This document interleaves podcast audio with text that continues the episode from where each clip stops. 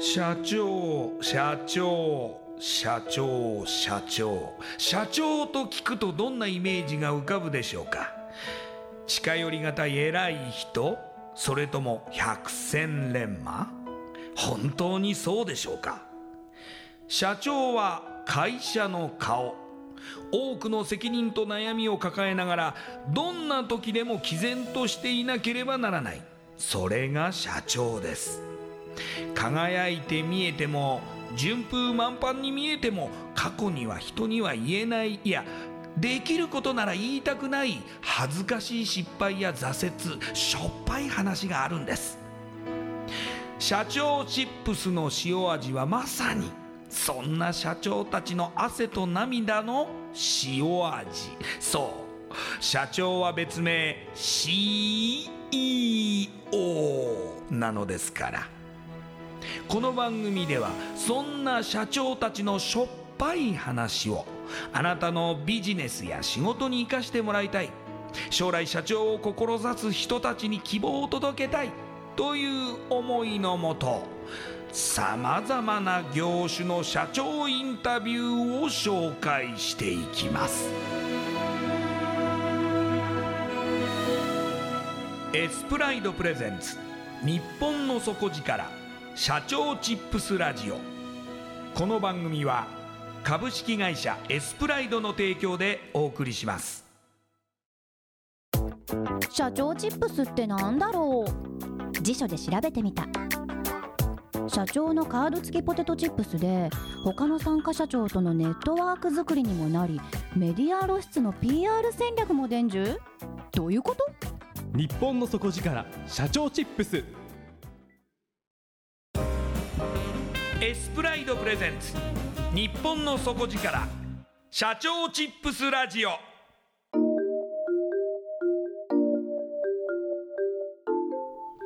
エスプライドプレゼンツ日本の底力社長チップスラジオ。こんばんは。社長応援ナビゲーターの西川真理子です。今夜のゲストは株式会社リブレティグ代表取締役寺岡翔平さんです。寺岡社長よろしくお願いします。よろしくお願いしますではまずはじめに私の方から寺岡さんのプロフィールご紹介させてください。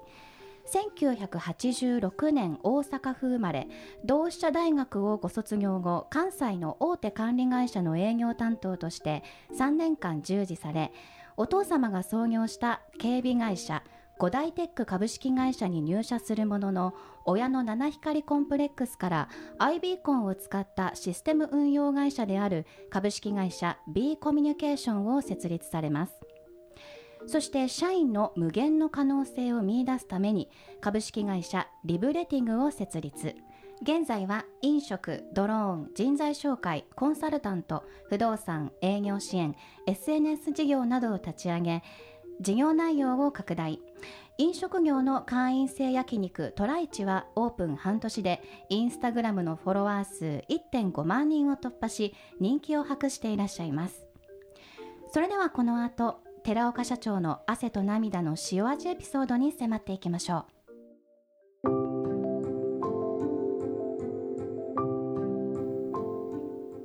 寺岡さん、はい、はい、同志社大学をご卒業後関西の大手管理会社の営業担当として、えー、勤務されるわけですけれども、はい。こちらの会社に入られたきっかけはあったんですか？まあ、これも実はまあ父親からのそのいわゆる縁故入社という形で、はい。えー入社させていただきまして、はい。だからまあ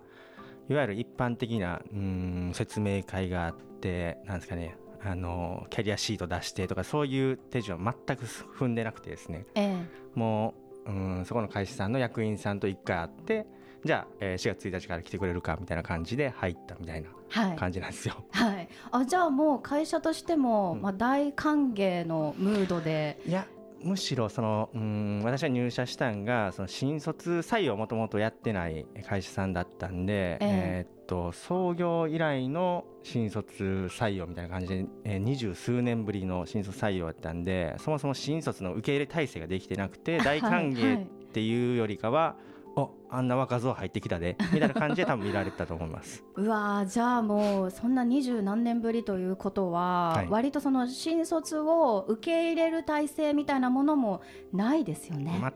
全くなかったですね、まあ、びはい。っくりするぐらいなくて、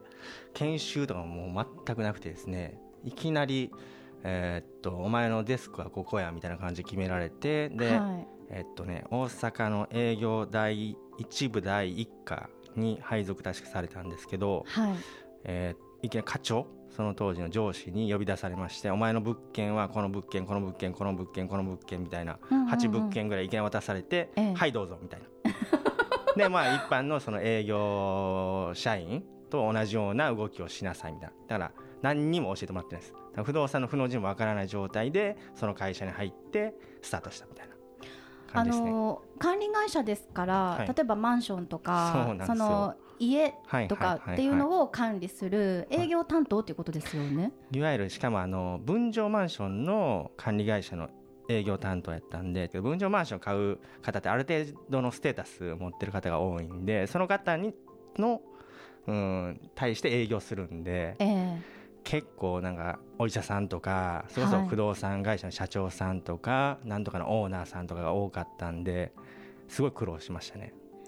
もう本当にやめてやるってなりませんでした？いやなりましたね、あのー会社形態みたいなのを支給されるんですけど首から、うん、24時間365日ずっとぶら下げてまして、はい。まあ、それがまあもう鳴りやむことはないみたいな感じで、まあ、軽い、うんうつ病みたいな感じに多分なってたと思います。気づいてなかったですけど若かったんで。はい。まあえっと大阪営業第一部って1課から3課4課まで50人ぐらいいたんですけど僕3年間勤め上げたんですけど3年目には、えー50人中立ってたの僕だけなんですよ。3年目で営業部の中で一番僕がベテランやって。うん。で中途採用の40歳50歳のおじさんたちを僕が指導してたみたいな3年目には、まあかなり過酷な環境を、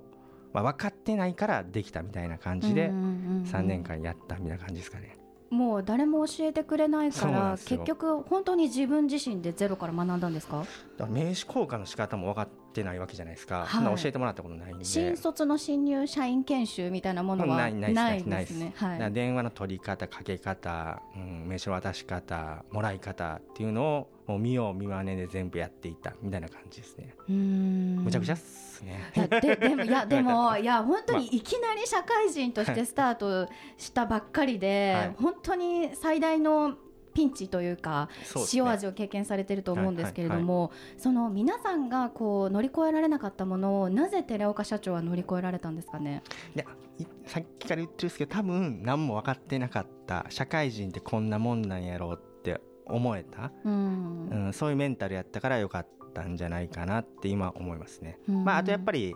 うん、結局、うん、教えてはくれなかったですけど先輩社員たちに可愛がっていただいて、まあ、周りの人に恵まれたっていうのが一番やと思います。そちらの会社で3年間勤められた後に、はい、あのお父様が創業された警備会社の五大テック株式会社に入社されます、こちらは、はい。そもそも決まっていたんですか？いや3年っていう縛りは決まってなくてうんまあそれ偶然なんですけどなんか多分親父は古い人間なんで石の上にも3年みたいな勝手に決めてて僕には通達はしてなくて。である時に「え翔平じゃあ、えー来年の4月からうちの会社入ってこいよ」みたいな感じで決まりましたね。それはもうあれですよね。あのー次期経営者として後継者としてっていうことでますさよね。にそういう立場で入ってきましたね。入入らせてもらいましたね。寺岡さんはそのつもりはもともとあったんですか、ありましたありました。もう縁故で、えー前職の管理会社に行く時から、まあ、大学生の時にもう決めてたんで、その覚悟はありましたね。うんただ警備会社ですからまた全然畑が違うと思うんですけれども、はいその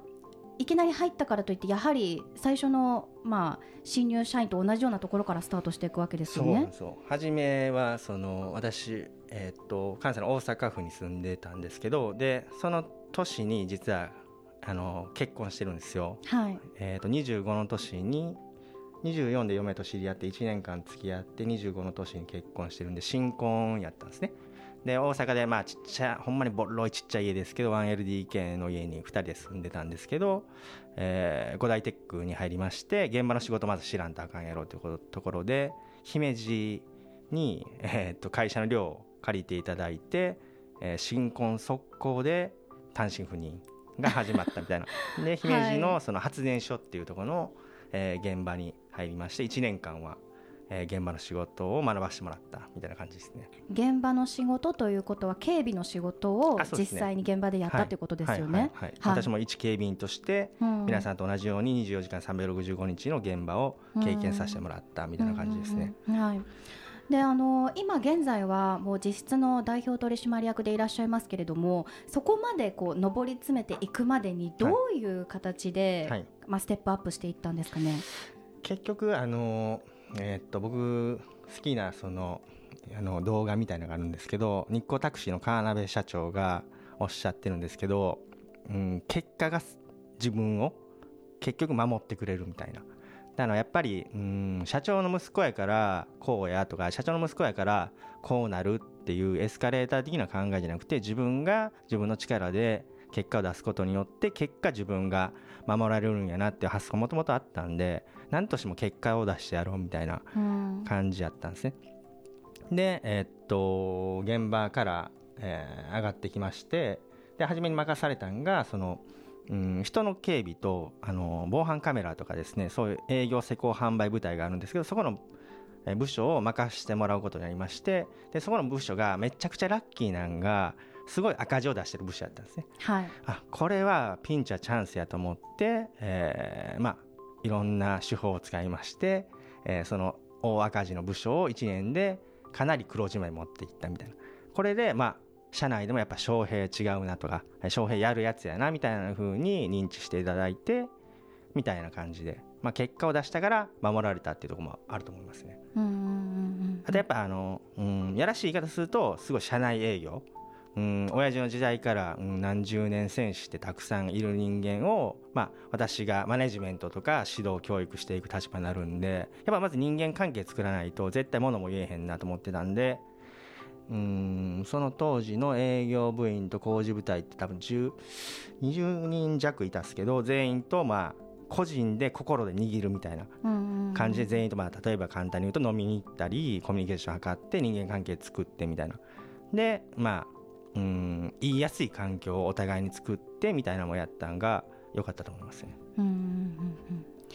今伺っていましたえお父様の創業した警備会社五大テック株式会社に入社されて、まあ、あの25歳の時ですかね入社されたのが、そこから8年経過されて、はい。えー専務取締役から現在代表取締役はい。という形で、えーまあ、実質の、まあ、経営者とはい。なっていらっしゃるわけなんですけれどもそことは別にですね株式会社リブレティグを、えー昨年ですね2018年に設立されています。はい、こちらの事業内容を伺えますか？そうなんです。よこれよく事業内容何してるんですかって聞かれるんですけど、はい。こう答えてます。何でもやってます 先ほど紹介しただけでも、飲 いっぱいあったでしょ。食ドローン人材紹介コンサルタント不動産、営業支援 SNS と。そうなんですよ、はい結局その、うん、今のそのビジネスやっていく中で一つの事業にしがみついてたら一寸先は闇やと思ってましてじゃあどこが、うん、大手企業なんやとか、はい。どこが安定してるんやって言われたらみんな答えれないと思うんですね。で警備って、うん、セキュリティって日本でこれから時流には乗ってると思うんですけど、まあ、うちの会社なんてまあ風が吹け吹けば飛ぶような会社やと思ってるんで、まあ、何があるかわからないと。いう中でまず、うん、いろんな事業に多角的に挑戦するっていうのは必要やなと思ってまず会社を作ったっていうのと、えー去年ですね私が、うん、学生さんとかですね自分より、えー年下の子たちと喋る機会がたくさんありましてその中で感じたところが、うん、彼らっていうのは彼ら彼女っていうのは、まあ、ビジネスの世界は全然知らないですけど無限の可能性を持ってるんじゃないかなって、えーすごい感じることが多くありましてでまあいろんな事業を立ち上げることによってその彼ら彼女たちの無限の可能性を声を通じて見出せればいいなっていう形でいろんな事業にチャレンジしてるっていう感じですね。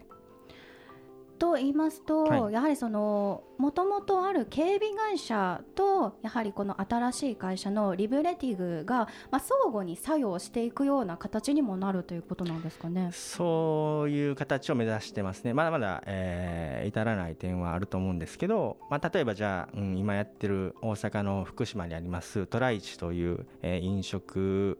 業に関しましても、まあ例えば、うん警備の仕事で五大テック入ってくれましたでも自分が警備もしかしたら向いてないなみたいになった時にじゃあ飲食っていう道もあるよとか、うん、それが営業でもあってもいいし IT でもいいしコンサルでもいいし人事でもいいし総務でもいいしみたいな形で自社内で転職みたいな形をできれば、うん、すごいいい会社というか、うん、定着率も上がるしそれこそ採用のブランディングの一つにもなるんじゃないかなっていう形で今やってますね。やはりそのやはりこう考え方の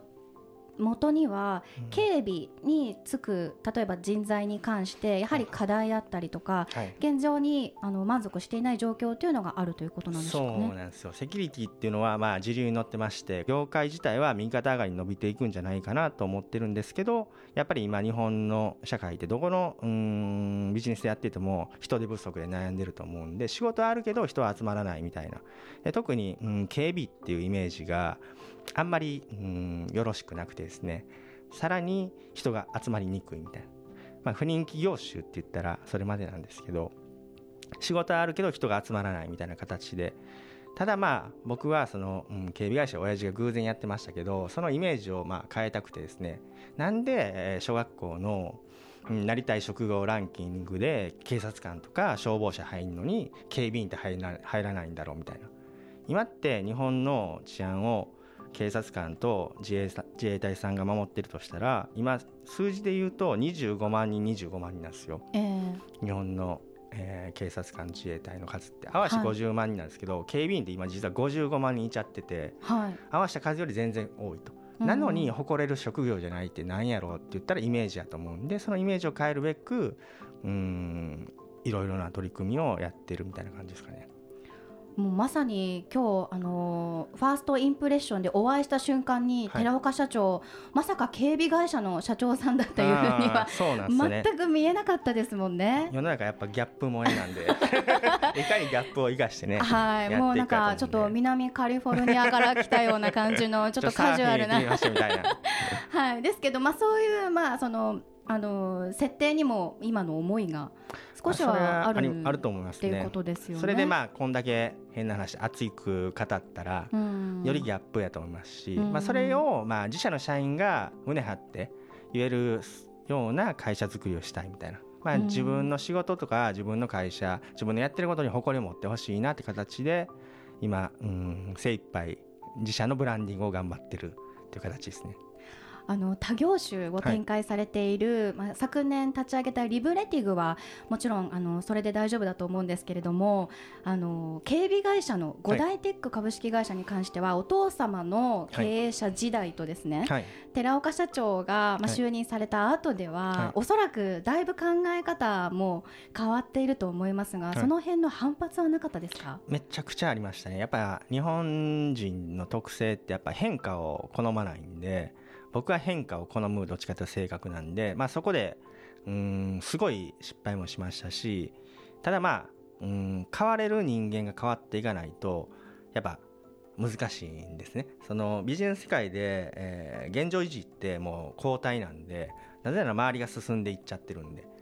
で進まないとやっぱ、うん、何かに淘汰されてしまうと思ってるんでそれができる因子というか性格を持ってるのが、まあ、偶然代表である私やと思ってるんで、まあ、反発もありながらも変わらないといけないんだよってところを、うん、こんこんと頑張って、えー解いてるみたいな感じですかね。今現在も実行中ですかね。校中ですねでもまあすごい失敗がうんたくさんあったんで、うんまあ、それもうんポジティブに考えてましてそれもうん自分の学びだし成長につながると思ってるんで、うん、いろんな方に、うん、コンサルとか喋り方とか話し方とか伝え伝え方っていうのを、うん、勉強させてもらいながら今やってる感じですね。うんうんうんうん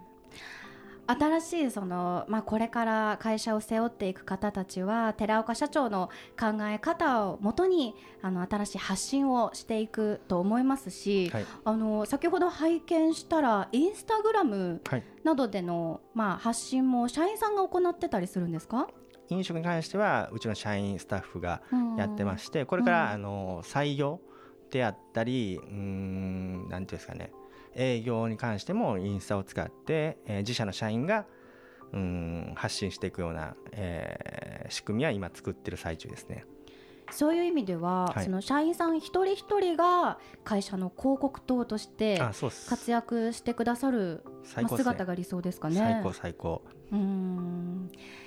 いやあの寺岡社長のこうメッセージ性ってすごくあの、まあ、はっきりされているので、はい。若い方たちにも伝わりやすいと思いますし若い社員さんたちがすごくこう元気づけられたり励まされたりするんだろうなと今聞いていてもあの感じましたけれどもはこれから未来の社長たちたくさん出てくると思います。はい。寺岡社長のように2代目という、まあ、そのはいはい。生まれ持った、まあ、そういう、まあ、境遇に生まれている人もいますしあの新しく全く、まあ、あの起業をするっていう方もいらっしゃると思いますがそのような方々に向けてメッセージやアドバイスいただけますか、そうですね。あのアドバイスするというよりはむしろ逆に、えー若い考え方とか思考とか今の、うん、世の中っていうのを教えてもらいたいなと思ってましてで逆に僕が、うん、32年間生きてきた人生の経験であったりビジネスでやってきたことを、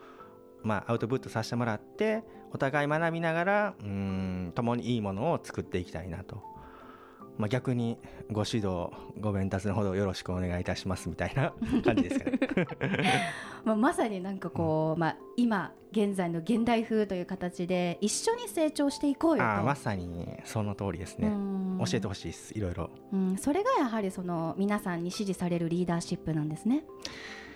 そんなことないと思います。今日は楽しい時間をありがとうございました、はい。今夜のゲストは株式会社リブレティング代表取締役寺岡翔平さんでした。ありがとうございました。ありがとうございました。インパクトのある PR がしたいけどどうしたらいいのか。採用の時学生の印象に残せるようなものがあればな。社長同士のつながりを作りたいんですけど。社長さん悩んでいませんか？その悩み解決しましょう日本の底力社長チップス。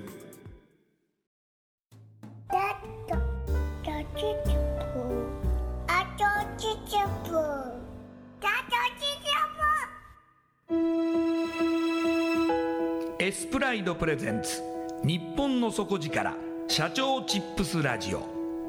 この番組は株式会社エスプライドの提供でお送りしました。